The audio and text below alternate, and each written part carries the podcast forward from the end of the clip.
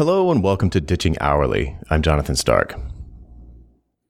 Today I'm going to talk about how to transition your existing hourly clients over to value pricing.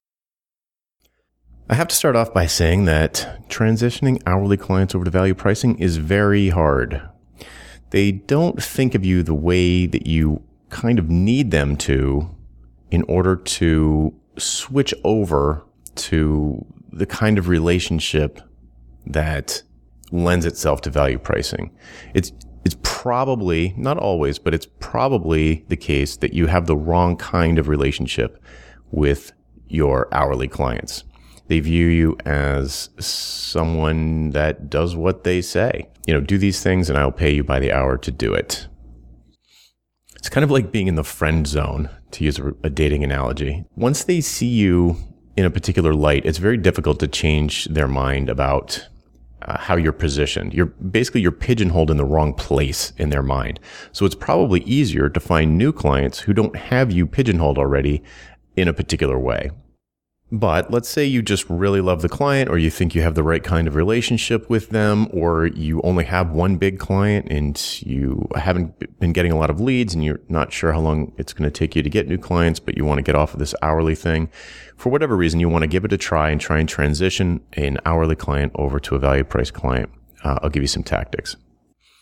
The first big thing is to quietly lay the groundwork for a transition while you're still billing them by the hour.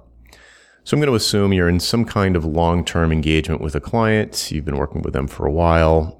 Uh, they've been paying you on an hourly basis in sort of an ongoing way, not necessarily project work.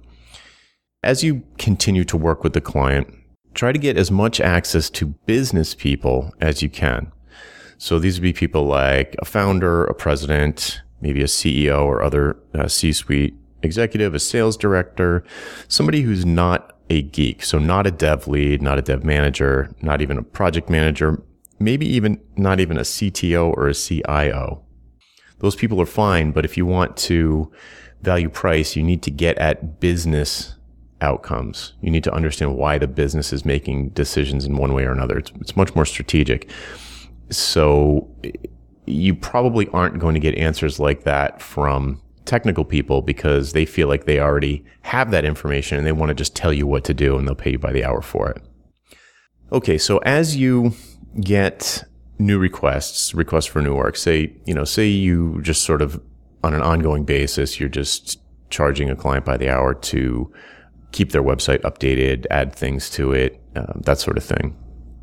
Let's say they come to you and they say, uh, can you add this tracking code to the bottom of all the pages? What you want to do is probe for the business case behind that specific request or whatever this specific request is. So, so it would be something like in this example, something like, okay, uh, I can throw that tracking code in there. Just to give me some perspective, what are you hoping to get out of that information? They say, oh, well, you know, we, we really, we really want to find out where our customers are dropping off the page, something like that. And you could say something like, oh, well, now that I know that, I know that we've already got Google Analytics in there. Is there something about Google Analytics that doesn't give you the answers that you're looking for? And the, the business person might say, Oh, I forgot we even had Google Analytics in there. Yeah, forget about it. I'll just go check there. Or they might say something like, uh, well, yeah, we've got Google Analytics in there, but this new one that we want you to put in, it maps into some other database or it gives some sort of visualization that we can't get elsewhere. Okay, fine. So they, they basically convince you that it's, there's a good reason to do it, but you're having a conversation about an outcome. Why do they want you to do this thing? Instead of just, yes, I can do it, or how do you want me to do it? It's why do you want me to do it? And then you either agree with what they want done, or like I said, you politely offer an alternative solution if something occurs to you. So maybe, maybe it's redundant. Maybe the thing that they want you to do isn't going to give them the outcome that they want, or at least you don't believe it will. Or maybe you know a, a much cheaper and easier way to get the same outcome. So start working with them to reach, working with business people to achieve business goals. And you'll find that this, if you're, if you're already doing this great, but if you're not, you'll find that this is, has a, a strong effect on the nature of the relationship. They start to see you in a different way. After doing that for a while, you want to wait for an opportunity to quote a new chunk of work, like something that you could reasonably define as a project. Maybe it's a new module for a website. Maybe it's a new internal system. Uh, maybe it's a native mobile application, whatever it is. But it's a, it's a chunk of work that is going to be focused on. It's going to be collaborated on with, you know, multiple stakeholders in the business. It's going to take a few months, maybe more than that when the conversations around that start to happen and people want you, they'll probably ask you, okay, could you give us an hourly estimate for doing this project? What you want to do is make sure your business contacts, the people that you've been laying the groundwork with, get pulled into whatever they're calling the scope meeting. There'll be some kind of meeting where you say, okay, yeah, let's, let's talk about the scope. And I put that in air quotes because that's not all that you want to talk about. It's not even the most important thing. But you want to make sure that the business contact, contacts are in there. And hopefully, if you've done your job leading up to this, they will uh, be willing to do that because they understand that you need to, or that you want to know the business context because you might be able to find a faster, easier, cheaper way to achieve the goal because you've been doing that in small ways uh, over time leading up to this once you're in that meeting and you've got the business people there, that's when you have this sort of why conversation that I've talked about in other episodes. Uh, you can you can look at the episode list and find I think one episode called having a why conversation. And you can use that approach to get at the desired business outcomes of the work. What are you guys trying to achieve with this big, complicated, risky project? And then when you present the proposal for that, you can give them your normal hourly estimate, but you also tack on a fixed price estimate. So say, Hey, dear client, thanks for the meeting. I think I've got my head around this. I understand what you're trying to achieve here. It's da, da, da, da, da. These are the outcomes that you want. You're looking to me to provide this aspect of it. I think it's going to take me X number of hours that will work out to about $10,000. Uh, but that's just an estimate.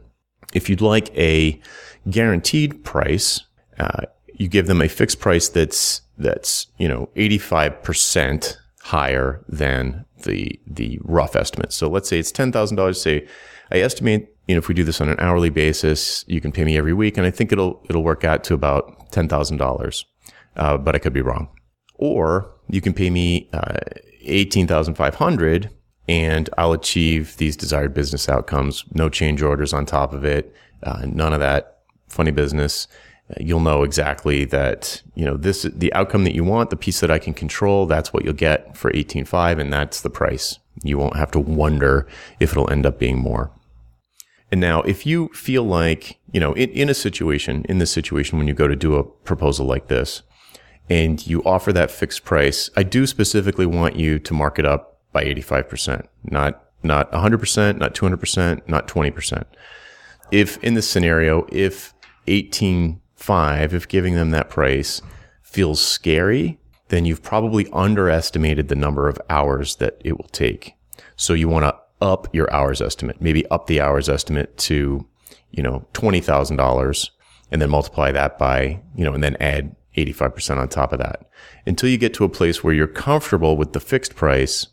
And then, you know, you kind of reverse engineer the hourly estimate because if, if you're not comfortable increasing, if you think you're off by more than 85%, your hourly estimate is probably terrible.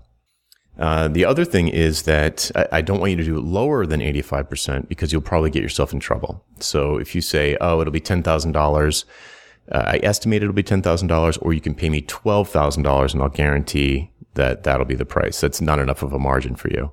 Uh, so don't do that. You want it so that the two numbers are, you know, about 85% apart. It doesn't have to be ridiculous, like to the penny, but, you know, roughly 85% apart. I believe if you lay the groundwork properly and you can have a, a, good business conversation in your sales meeting, that there's a decent likelihood that you could convert this customer over to uh, from hourly over to uh, value pricing. You, uh, I, I have been surprised, and I've had plenty of students that are surprised by the fact that uh, people are willing to pay a premium in many cases to have a guaranteed price and not be wondering if, you know, they're going to end up going way over budget. So, you know, if you're, if, if you do this well and you have a little bit of luck, you might be able to convert a, an hourly client over to value pricing. But as I said at the beginning, it's very hard to do this uh, because you have to change the way they think about you in most cases, which is not an easy thing to do. Okay. Before I wrap up, I want to explicitly point out some things that I didn't suggest doing. In fact, these are things that I would recommend you do not do. So, you know, don't one day after listening to this podcast just barge into a client's office and say, uh, and just announce that, okay, from now on, we're going to do value pricing. And then you, you sit there and explain what value pricing is. And uh, they'll just stare at you like you've got 10 heads. They don't care what value pricing is. If you were going to do anything, tell them that you're going to start doing fixed bids, but that won't even make sense if it's completely out of the blue. They see you as hourly assistants. They tell you what to do, what they want done, and you do it. And they pay you by the hour for it. It's almost, you know, there are obviously exceptions to everything, but odds are that they just see you like that and they won't even be able to conceive of how you guys would work together on any other basis. Furthermore, how you price your work is not any of their business, and value pricing is not a word that I use with clients. When I talk to clients, when they ask me how I price, I say I give you fixed prices for project work.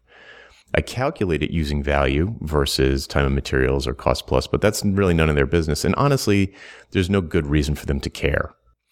If they did ask something like, oh, well, you know, if I give somebody a fixed price and they're like, well, how did you come up with this number? I would just say, oh, I based it on past experience with this kind of a project. You know, it's, it's really Uh, it sets off alarm bells if you say something like value pricing or it's just really talking about the wrong thing. So I don't get into that with customers. I just say it's a fixed price. I stand behind my work. It's based on past experience with this kind of a project and, you know, not take it or leave it, but you know, that's that's really the end of that conversation. Okay, hopefully this will be helpful for someone. Okay, that's it for today. I'm Jonathan Stark and this is Ditching Hourly. Thanks for listening. The next time a client asks you to justify an entry on your timesheet, go to valuepricingbootcamp.com and sign up for my free email course. Again, that website is valuepricingbootcamp.com. Hey, Jonathan again. Do you have questions about how to improve your business? Things like value pricing your work instead of billing for your time, or positioning yourself as the go to person in your space.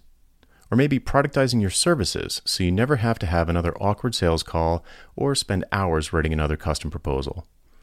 Book a one on one coaching call with me and get answers to these questions and others in the time it takes you to get ready for work in the morning. Best of all, you're covered by my 100% satisfaction guarantee. If at the end of the call you don't feel like it was worth it, just say the word and I'll refund your purchase in full. To book your one-on-one coaching call, go to jonathanstark.com slash call, C-A-L-L. That URL again is jonathanstark.com slash call. Hope to see you there.